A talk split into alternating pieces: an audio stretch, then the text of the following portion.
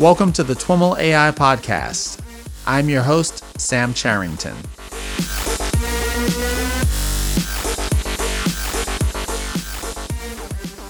Thanks so much for joining us. And if this is your first time, I invite you to hit subscribe in Apple Podcasts, Spotify, YouTube, or wherever else you might be listening to the show. Before we dive into today's interview, I'd like to send a huge thanks to our friends at SIGOPT, an Intel company, for their support of the podcast and their sponsorship of this series of shows from the ICML conference.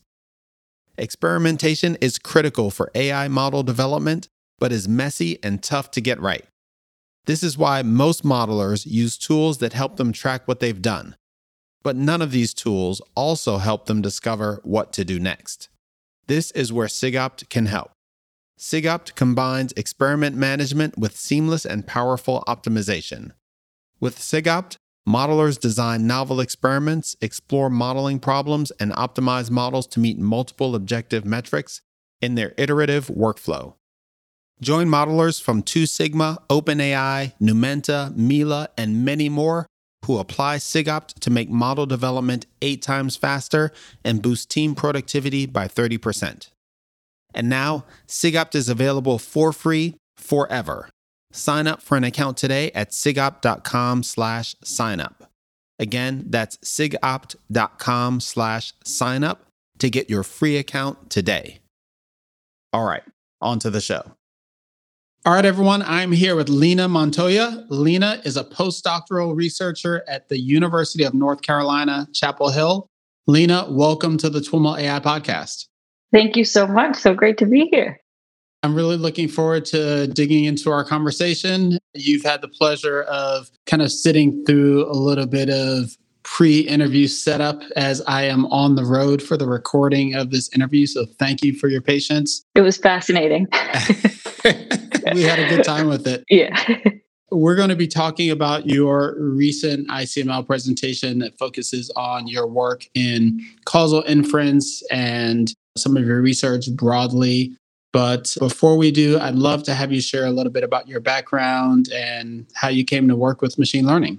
Yeah, yeah. So my background, I guess I'll start actually in undergrad when I was a psychology major and did not have machine learning or anything statistics oriented was not really on my radar. So I was psychology major.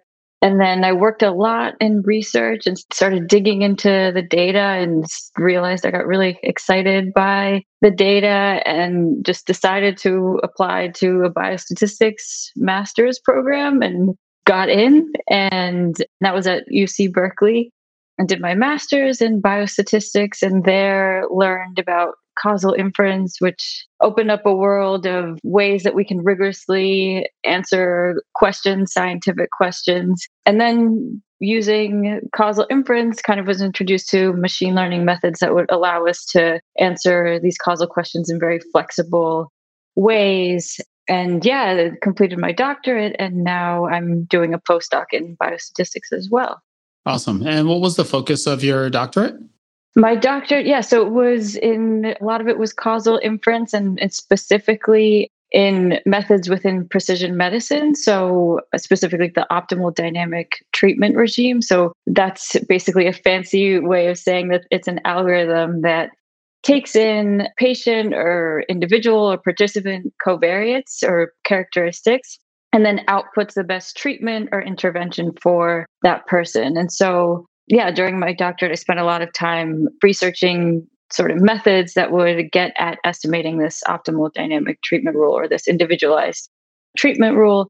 And in particular, applied these methods to, I would say, two big applied projects. So the first one was within criminal justice, the criminal justice system. And the second one was within the HIV and patient care space. Got it.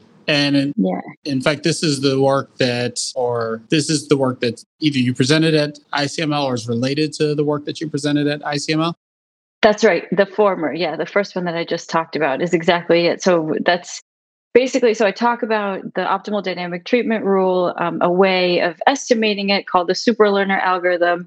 And then I present an application of this algorithm to basically defendants who have mental illness to see which defendants should get cognitive behavioral therapy or CBT versus treatment as usual based on their characteristics. So, if we can find a way of administering either CBT or treatment as usual in an individualized way.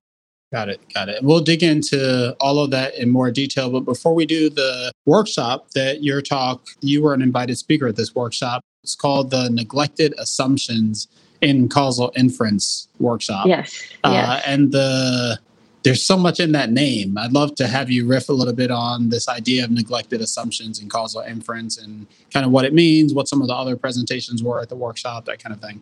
Yeah, yeah. So I think it the name kind of came out of maybe the idea that causal inference and machine learning are, you know, gaining this tremendous popularity and that sometimes when in, in machine learning or when we're trying to tackle a problem, a scientific question, often we kind of turn to these causal methods or causal tools without sort of looking step by step methodically to see if we're missing any causal assumptions.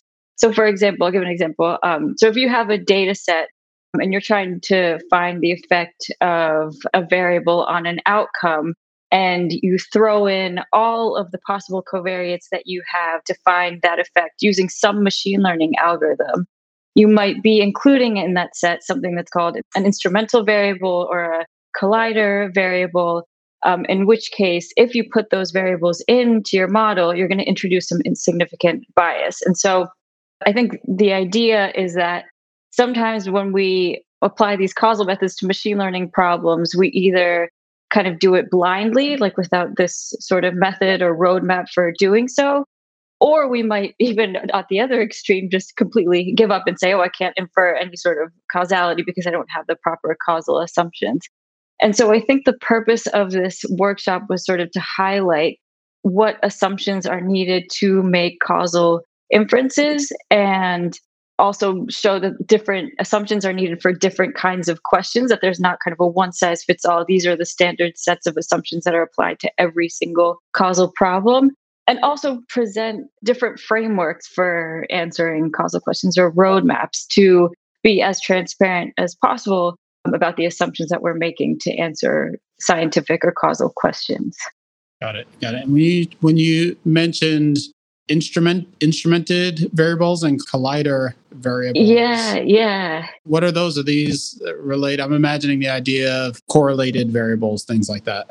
Yeah, yeah. So that's a that's a great question, and this is yeah causal inference speak, and this comes out of the Pearl uh, structural equation, sort of directed acyclic graph world. So basically, instrumental variable and collider bias variable. So that comes out of these graphical equations. If you were to kind of graph the relationship between each of those variables, the instrumental variable is one that might affect an intervention, but not the outcome.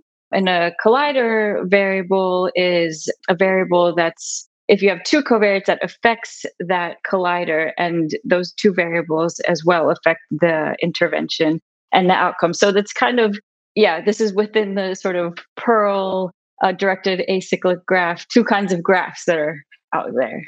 Okay. Uh, can you make those more concrete with an example yeah. So let's take an example. For example, smoking is the intervention and the outcome is lung cancer. So if you were to toggle smoking, lung cancer, then what we're saying is that that may have an effect on the outcome. Sorry, if you toggle smoking, yes or no smoking, then that's may have an effect on the outcome, lung cancer. And so let's say, I don't know, a variable that affects smoking, I don't know, help me think of a variable that affects that what what would determine whether or not you are a smoker?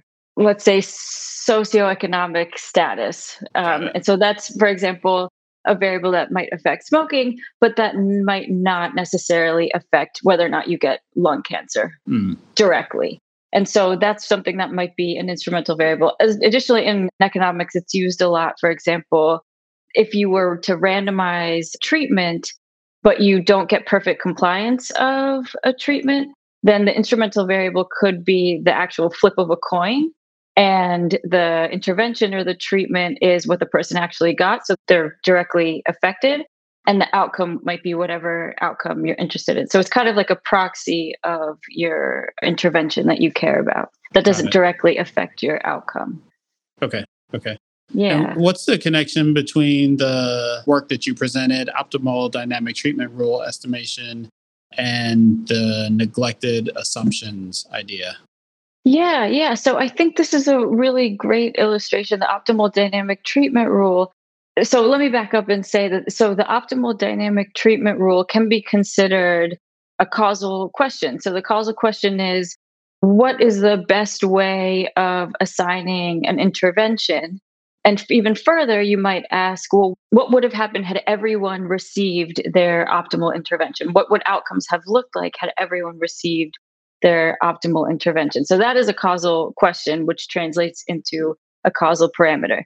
Now, the assumptions that are needed to estimate that causal parameter are not are, different are very specific to that causal parameter versus for example just the average effect had we given everyone the exact same intervention or given the intervention in a non-individualized way. And so i think that the optimal dynamic treatment rule the set of assumptions that go with estimating that the causal assumptions that go with that are unique to that question because it is a unique question versus for example the standard assumptions that we might all be taught of for example estimating that average effect of a non-individualized treatment got it got it so let's maybe dig in a little bit deeper into the specifics of the method it's related to an idea that comes out of Berkeley called the causal roadmap. Can you yeah. talk a little bit about the, the causal roadmap and what that is and what the connections are? Yes, yes. And it's something very near and dear to my heart and something I'm quite passionate about. So, this specific causal roadmap came out of Berkeley. It was developed by Maya Petersen and Mark van der Laan. And it's really a way of going from a causal question or a scientific question and going all the way through it to see okay, do I have in my data the sufficient conditions to answer this causal question?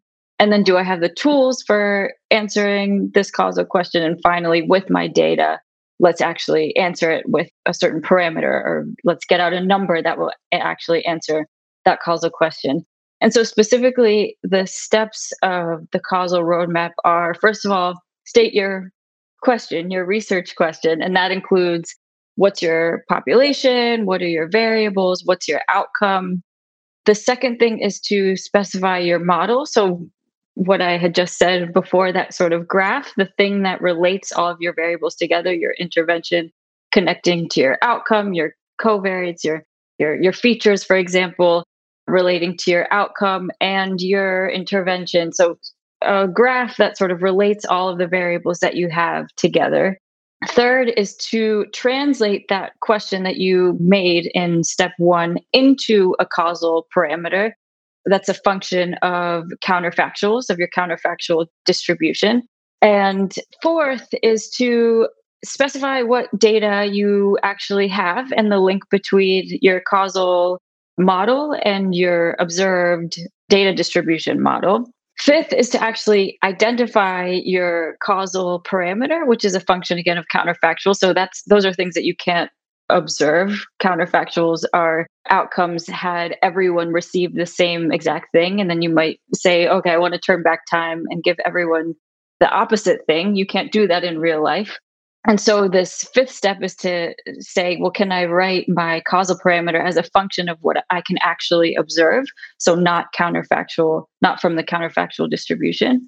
In that step, that step is one of the most important ones because that's the one where the causal assumptions really come to light. What are the things that you need to assume? For example, that everyone was randomized in your study, that there's no unmeasured confounding, things like positivity, the positivity assumption, meaning that everyone has a positive probability of actually getting that intervention. So things like that. And then the sixth step is to actually estimate. And the sixth step is, is maybe the thing that we think is causal inference, but it's just one of the steps of the causal roadmap. So yeah. Estimation, yeah, yeah. So estimation is going to include things like machine learning, double robust estimation, yeah, all of the machinery that takes your finite sample and tries to estimate that statistical parameter that you got in step five.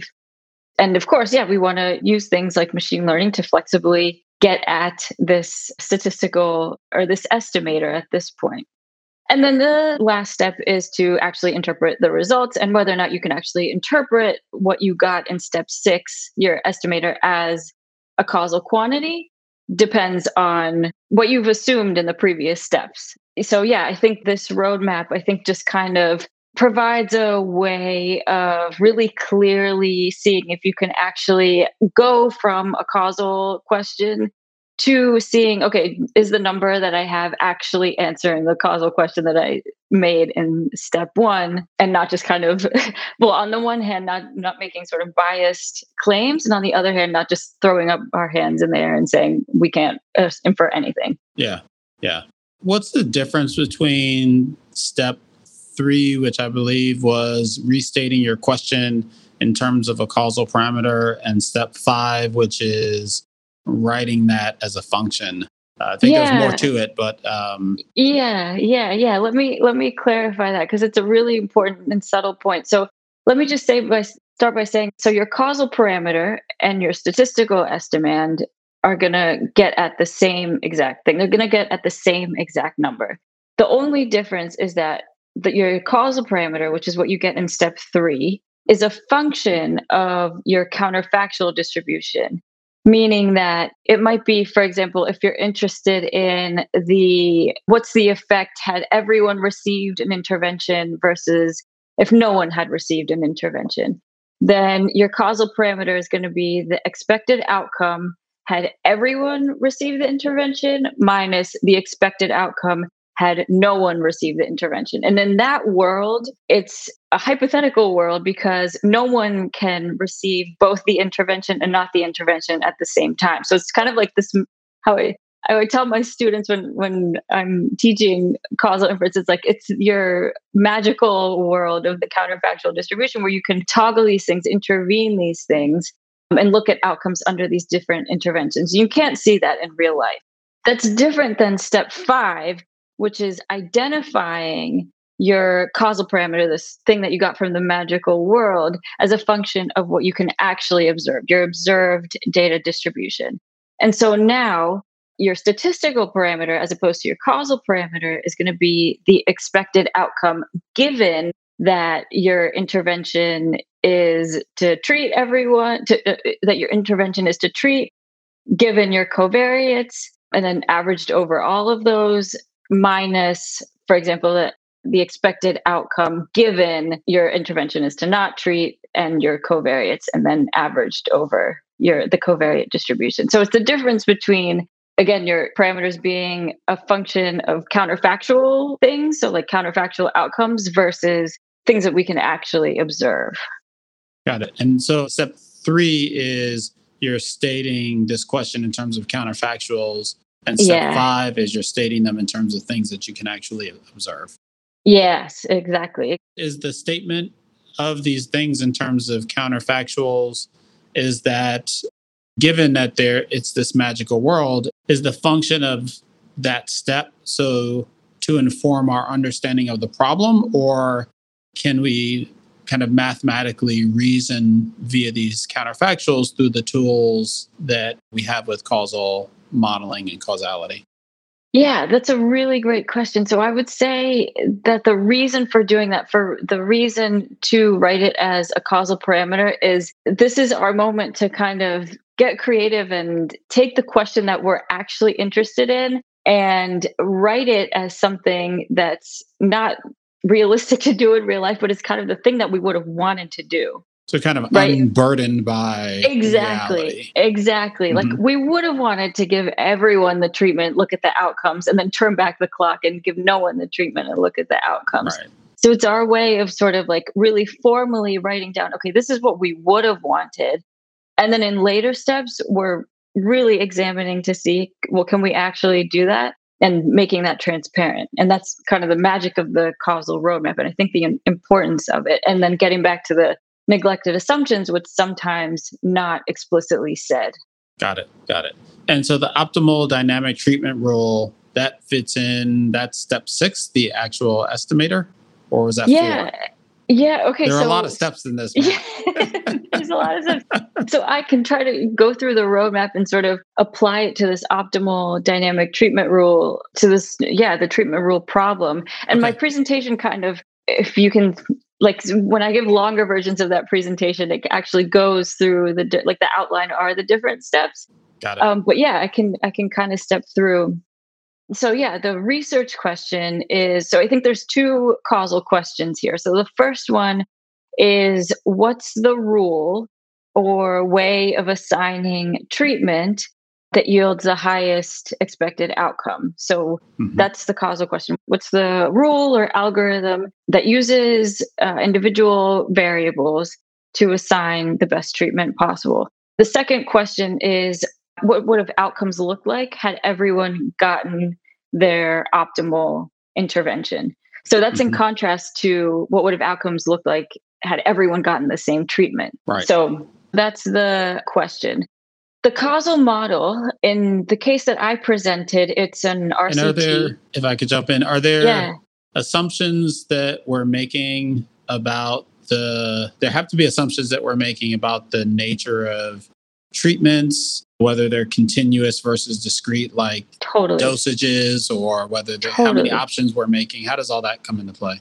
Yeah, yeah, that completely comes into play and should be encoded in our model. Um, And so I think that perfectly segues into step two, which is specifying our causal model, which is the Okay. model in this case. So the example I presented is a randomized control trial setting. It's not observational, it's an experimental setting. So in that case, my model is that I have a set of covariates and those affect the outcome, but those covariates do not affect the treatment, which is CBT, Mhm. CBT being cognitive based therapy. cognitive behavioral therapy. Cognitive Mhm. behavioral therapy. Okay. Yeah. So I have these covariates that may affect the outcome, but those covariates I'm saying I'm encoding because it's an experiment that they don't affect whether or not a person was given CBT because it's, it was randomly given. Okay. And so the thing that does affect whether or not a person gets CBT is a flip of a coin because it was an experiment. Mhm. And then I'm also saying that CBT versus treatment as usual may affect the outcome, which is recidivism at one year. And so you can imagine this graph of, as like a triangle, but without an edge on one side, so Mhm. that the covariates affect the outcome, but doesn't affect the treatment, yeah, or the intervention. Okay, so that is my causal model. And so in that way, I'm encoding that the data were generated. This is what I know about the real world that the data were generated in this way. And so that might be uh, somewhere where you would make strong assumptions if you actually know how the data were generated. Um, So, Mhm. for example, I know that uh, it was that CBT was given with a flip of a coin with 0.5 probability of getting CBT. And so, okay, so yeah, that's step two. And then step three is to translate the research question into a causal parameter.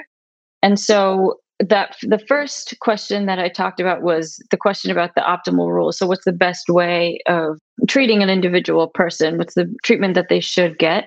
And so the causal parameter in that case is an indicator that the conditional average treatment effect is bigger than zero. So the conditional average treatment effect is a causal parameter because it's a function of it has counterfactual outcomes in it. And, Um, and so- specifically, that's the average treatment outcome given something. Given covariates, yeah, given a, a specific given- kind of person. Got it. Yeah, exactly. So it's the expected expected outcome under treatment minus the expected outcome under control, all conditional on a kind of person on your covariate distribution. And so we're going to define the optimal rule as the indicator that that conditional average treatment effect is bigger than zero. So in other words, if my effect, if if I'm 31 year old woman with da da da my profile, and my treatment effect is bigger than zero, then treat me. If not, don't treat me. And that's Mhm. going to be the rule, which is this causal parameter. Got it.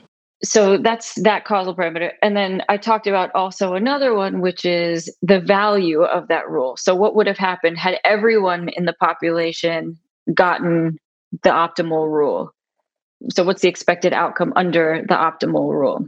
Right. So, in that way, you can kind of see that I took the first question and created two causal parameters out of those two questions. Mm-hmm. And then step four is to specify what data are available and the link between the causal and statistical model. And so what we often say is that so in this case, this in this RCT that I'm talking about, I can say that my data, my covariates treatment and outcome were generated by sampling 720 IID times, independent identically distributed times from a distribution compatible with the causal model that I described above.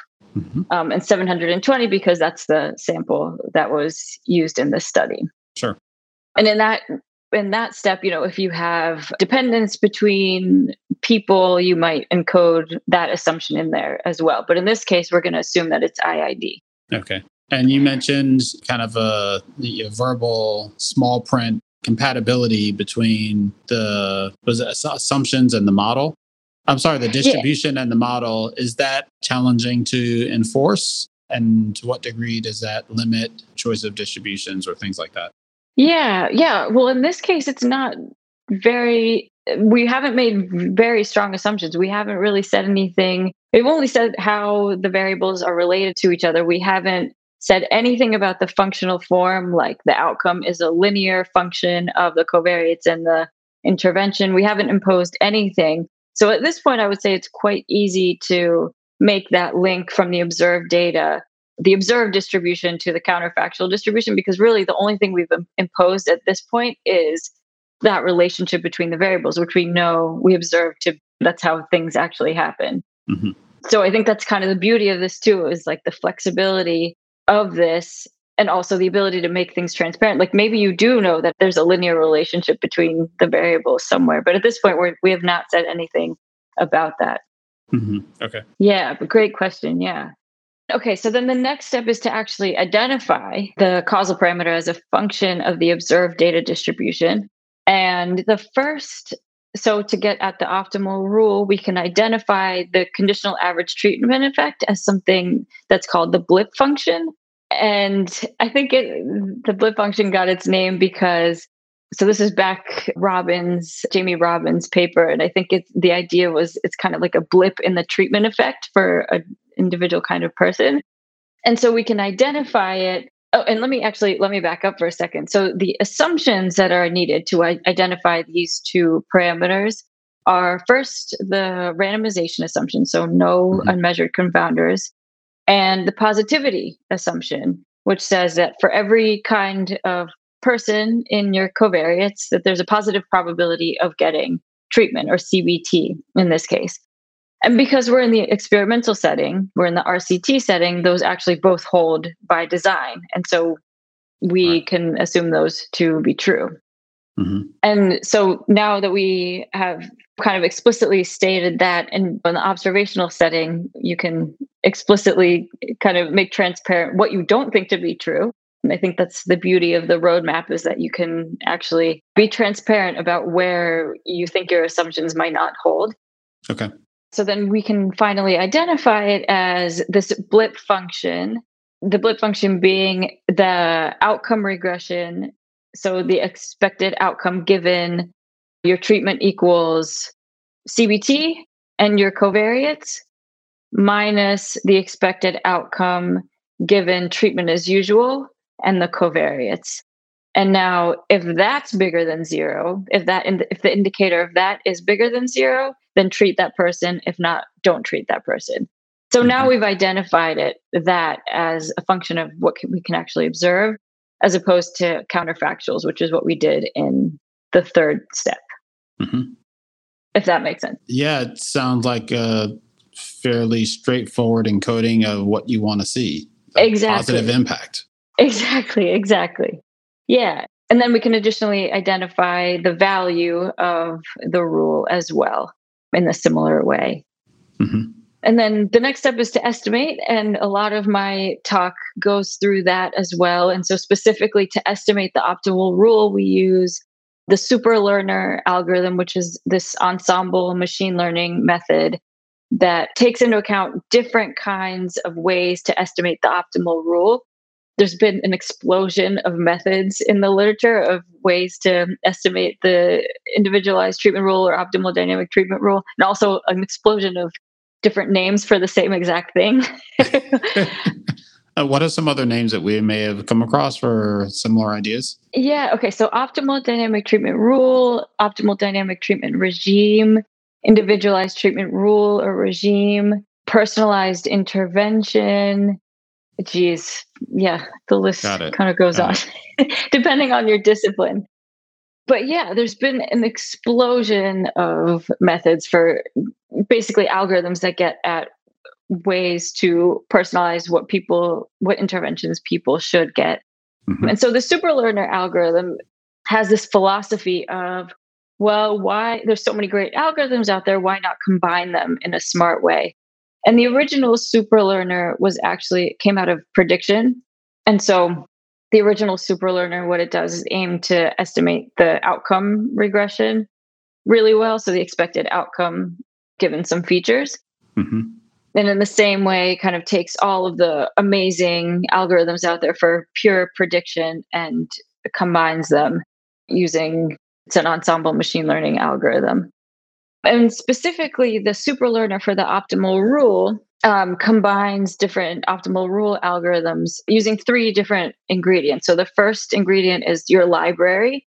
So, what are the different algorithms that you might have in there? So, you might have regression approaches that estimate the blip, or you might have outcome weighted learning, or residual weighted learning, or uh, there's one called EARL. There's uh, lots of different ones out there. Okay. So you define kind of your and and let me also say that you might have optimal rule. So these algorithms that kind of take in patient covariates or people's covariates and take and spit out a treatment decision. You may also include in your library static rules, meaning rules that don't take into account individual characteristics at all. So, for example, the rule give everyone CBT or give everyone treatment, regardless of who you are.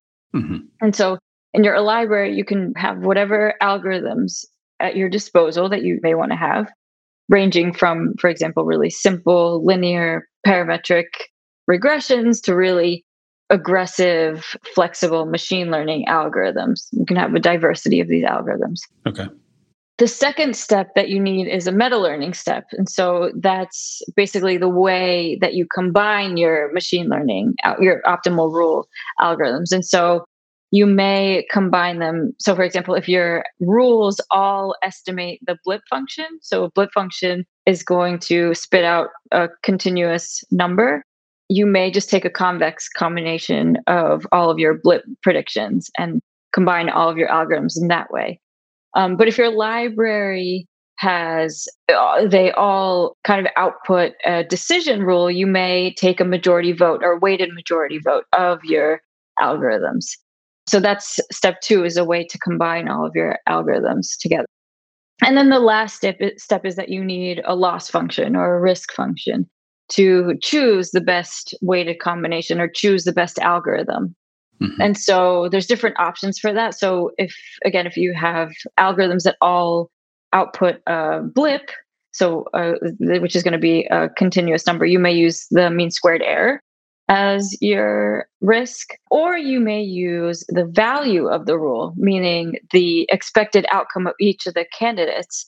Because in that way i mean that's ultimately what you're trying to maximize right, right, is the mean outcome. So you can make sense to use the mean outcome as the sort of way of evaluating each of the candidate algorithms. And is there a methodology specified as part of superlearner for if you've got um, if your model library includes both these you know blip functions for example and classifiers for creating a loss function that is appropriate that incorporates all of these different functions or like yeah. hierarchically structuring your loss function or something? Yeah, that's a great question.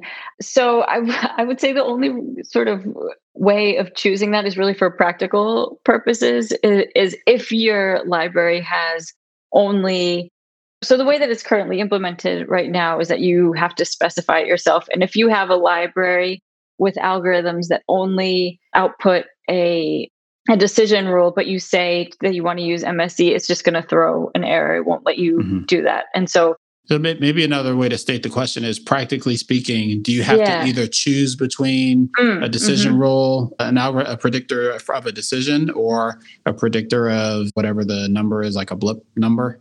Right. Yeah. Yeah. Good question. Okay. So that really depends on what you want out of it. So if you just want out of it a yes or no treat or not treat, then you may go with a library that includes the static rules, the blip, the ones that output a yes or no to treat, no treat. It might be of interest to actually see what the estimate, the distribution of the estimated blip looks like. And so in that case, you would want to restrict your library to algorithms that estimate the blip. And so, yeah, you mm-hmm. would only want in your library to have algorithms that would let you do that because it is informative to see that the distribution of the conditional average treatment effect for your sample. Got it. Okay. Yeah. So those are the three things that should go in your superlearner. I also just want to mention that the this method, so the theory and the methods were developed also at Berkeley by Mark van der Laan and Alex Luedtke. And they really were the ones who kind of paved the way for with the theory and the methods for doing this optimal rule super learner and kind of yeah, very very groundbreaking method, I would say. And so the super learner, the models that you're working with, they're not like pre-trained models. You have to then train your super learner, right? And how was that done? So yeah, so through that's a great question through cross validation. So yeah, all of this is within the cross validation scheme, and so. But are you training? I'm thinking like in the strictly causal formulation of this problem, you don't have experimental or observational data. Is that created through simulation, or you training your model based on observed data later or I guess I'm thinking of it as like a supervised learning kind of problem where you have like an observation and a label or observation yeah. and output and your yeah. your training is like correlating the two essentially or training based on the two and that may not be the case here. Yeah, so it's supervised it is supervised learning in the sense that you so it's interesting because you're basically trying to find the rule that maximizes the outcome that so you're trying to find the candidate rule that maximizes the expected outcome. And so how you do it is that you through cross validation scheme is you on the training set you fit a candidate rule and on the validation set you look at the value of the rule and see how well it performs that candidate rule on that validation set using either of the loss functions that I mentioned and you kind of okay. circle around. Yeah. So I think my question is maybe where does the training set come from? Oh, oh, okay. So uh, the way that we've done it so far is just yeah, the the sample that we have at hand and just sample splitting. Okay. So earlier when you mentioned that you kind of emphasized that this is not observational, I took that to mean you didn't have actual outcomes, but you do actually have that, but you're not uh, using that early in your causal formulation of the the problem. Is that Yeah, so what I meant by it's not observational is that it's so this is again like terminology is like very uh-huh. epidemiology sort of public health or my training is so observational in the sense that it's not experimental data in that mm-hmm. the treatment was that the treatment was randomized in this case. It wasn't like we just collected the data. Ah, right. Without, yeah, like. But you did like, observe an actual treat yes. the inter the application of the intervention and the outcome and all that stuff, and you have that data.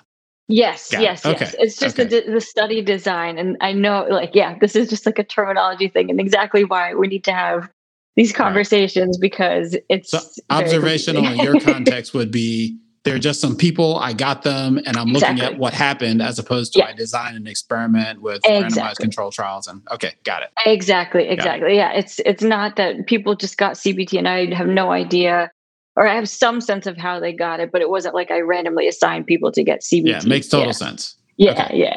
okay. So you've got this uh, step six is you've got this model. Yeah. You train this model using Superlearner. Mm-hmm. Do I understand the relationship between your directed graph from step two and your model in step six? Yeah. Well, okay. So I can so the model in step two allowed us to pair yeah th- that model with the question that we actually wanted to ask the optimal rule question right. and say that okay in fact we can estimate like if when we're right. estimating it it's a valid I got it. Estimate so, of the optimal rule. Yeah. The model is another name. The model in step mm-hmm. two is like about problem formulation and understanding the problem and the relationships. And then yes, the model in step six is a machine learning model that does prediction estimation and things that we usually think of context yeah. models. Yeah, yeah. So model, how I use it is it's a collection of distributions. And so in that step in that step two when i talk about causal model it's kind of like formalizing the relationship between the different variables and not imposing any sort of distributional assumptions on those variables and then step six which is to estimate it's to take all of these optimal dynamic treatment rule algorithms that are within these models that i talked about before to actually say okay we can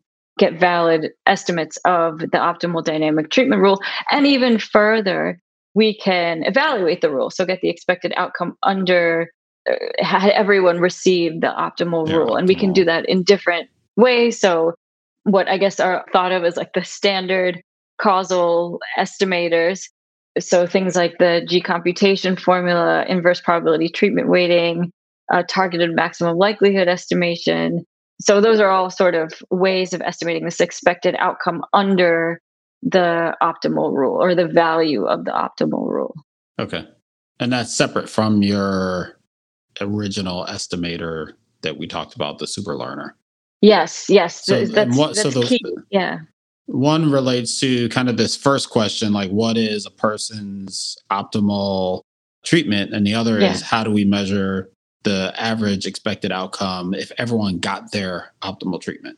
Yeah, yeah. And that is key because I think it's like the thing, it's what's most clinically relevant, most policy relevant is the value of that optimal rule. Like, is it in fact better to give people CBT in a more individualized way?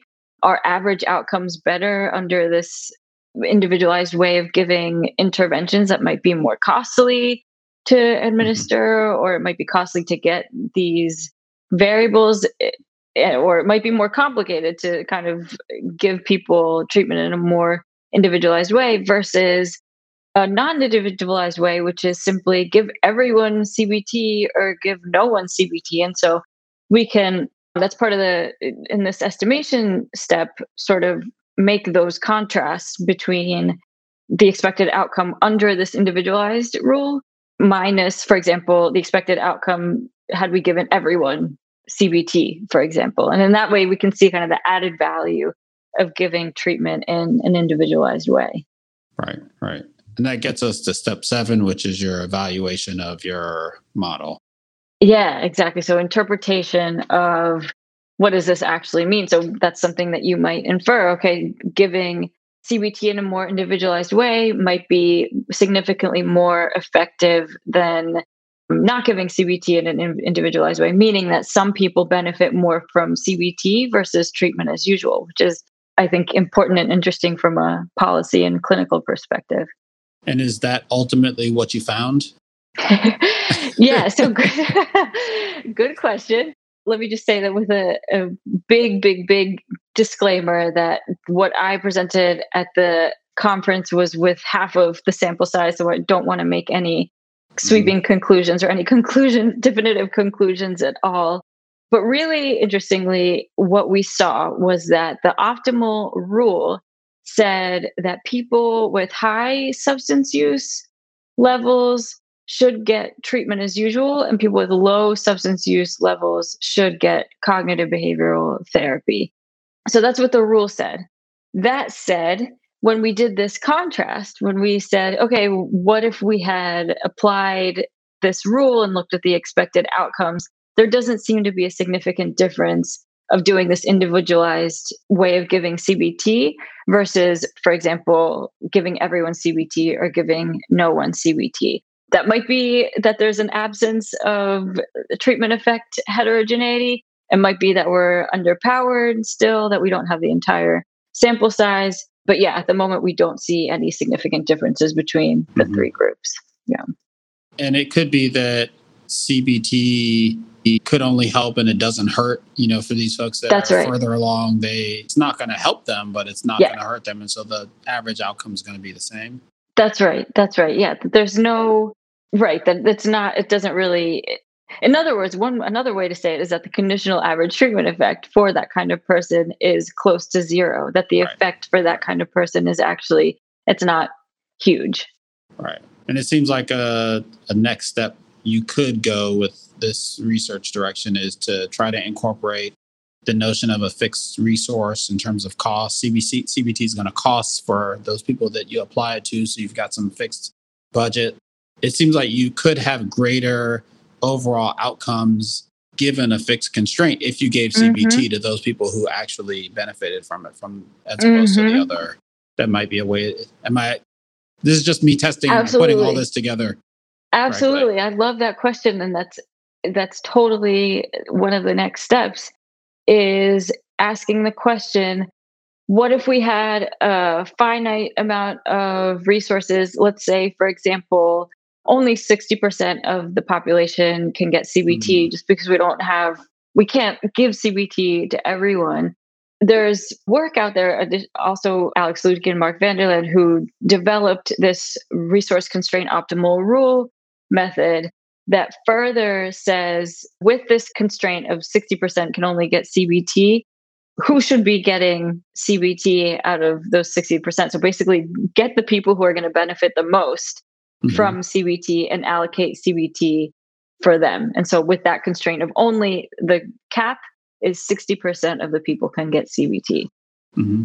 And is the optimal dynamic treatment rule, is it in some way like a fundamentally causal rule, or is it a rule that's sometimes applied, you know, in a non-causal setting? And, you know, part of what you've done here is apply it in a causal setting. Yeah, that's a good question. So I would say that it's causal in the sense that.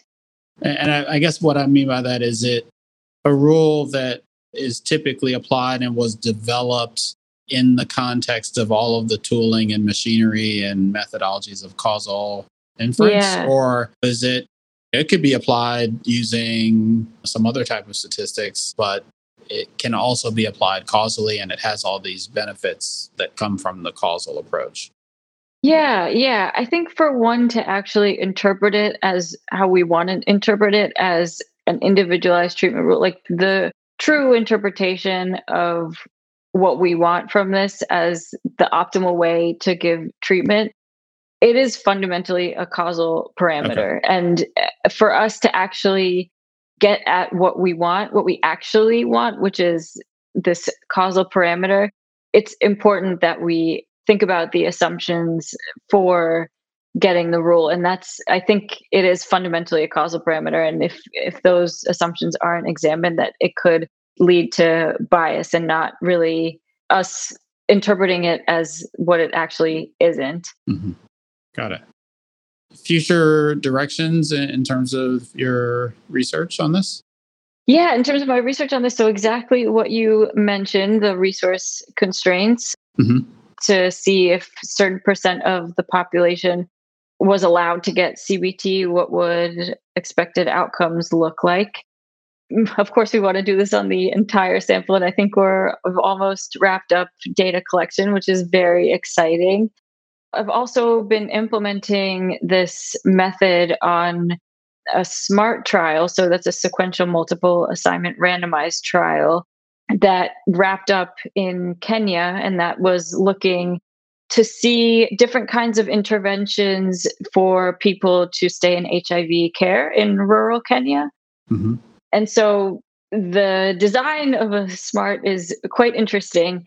So basically, people were initially randomized to get a low intensity intervention to stay in treatment. So, for example, SMS messages, standard of care, or voucher. So that was at the beginning randomized to one of those three treatments. If a person missed a visit in their first year of care, they were re randomized to a more intensive treatment. So mm. SMS plus voucher or a peer navigator or more intensive standard of care. If a person stayed in care in the first year, then they were randomized to either stay on their initial treatment, their uh, initial low intensity treatment, or not stay on their initial low intensity treatment. And so the smart design is really awesome because by design, you're allowed to answer these sequential optimal dynamic treatment rules. So, yeah, by design, you kind of have the uh, causal assumptions baked in there to be able to get at a sequential optimal dynamic treatment rule, meaning what's the best way to assign this initial intervention and secondary intervention in the most optimal way to, for example, maximize people's time and care mm-hmm. and not have people drop out of their HIV care. And going back to step two in yeah. our causality, causal roadmap, are you applying the optimal decision, optimal dynamic treatment rule? Yeah. Each of these steps separately, or do you have a larger, more expressive graph that you formulate around this problem that so you're kind of solving all of the steps at once? Okay, awesome question. So so within this smart design, we can ask actually all different kinds of optimal rule questions. We may ask the question, what's the best way to assign that initial intervention? We could ask the question, what's the best way to assign the secondary intervention among people who are lost to follow up? We could do it among people who actually stayed in care. What's the best way to give or take away that initial intervention? So there's those kind of like point treatment optimal rule questions that we can ask. So in that case, those three would have kind of a simple model of just those three variables that I talked about at the beginning. Mm-hmm. If we were to look at the sequential optimal rule, so if now our causal question is what's the best way to give the primary and secondary intervention in sequence, mm-hmm. then our causal model is going to be something, it's going to be very complex. It's going to have covariates at the beginning, time varying covariates. It's going it's going to have two different interventions. It's going to have an indicator of loss to follow up. It's going to have an outcome. Right. And then all of the arrows either going into each other or not. Right. So yeah, it, again, like totally depends on whatever question you're asking. Are you asking about just one time point, or are you asking about the sequential intervention? And that's going to inform what kind of step two, what kind of model you're going to have. Awesome. Awesome. Well, Lina, thanks so much for taking the time to share with us a bit about what you're up to. Very fascinating stuff and appreciate it. Wonderful oh, thank you so much for having me. Yeah, thanks so much. Thank you. Bye-bye. Bye. All right, everyone, that's our show for today. To learn more about today's guest or the topics mentioned in this interview, visit twimlai.com. Of course, if you like what you hear on the podcast, please subscribe, rate, and review the show on your favorite podcatcher. Thanks so much for listening, and catch you next time.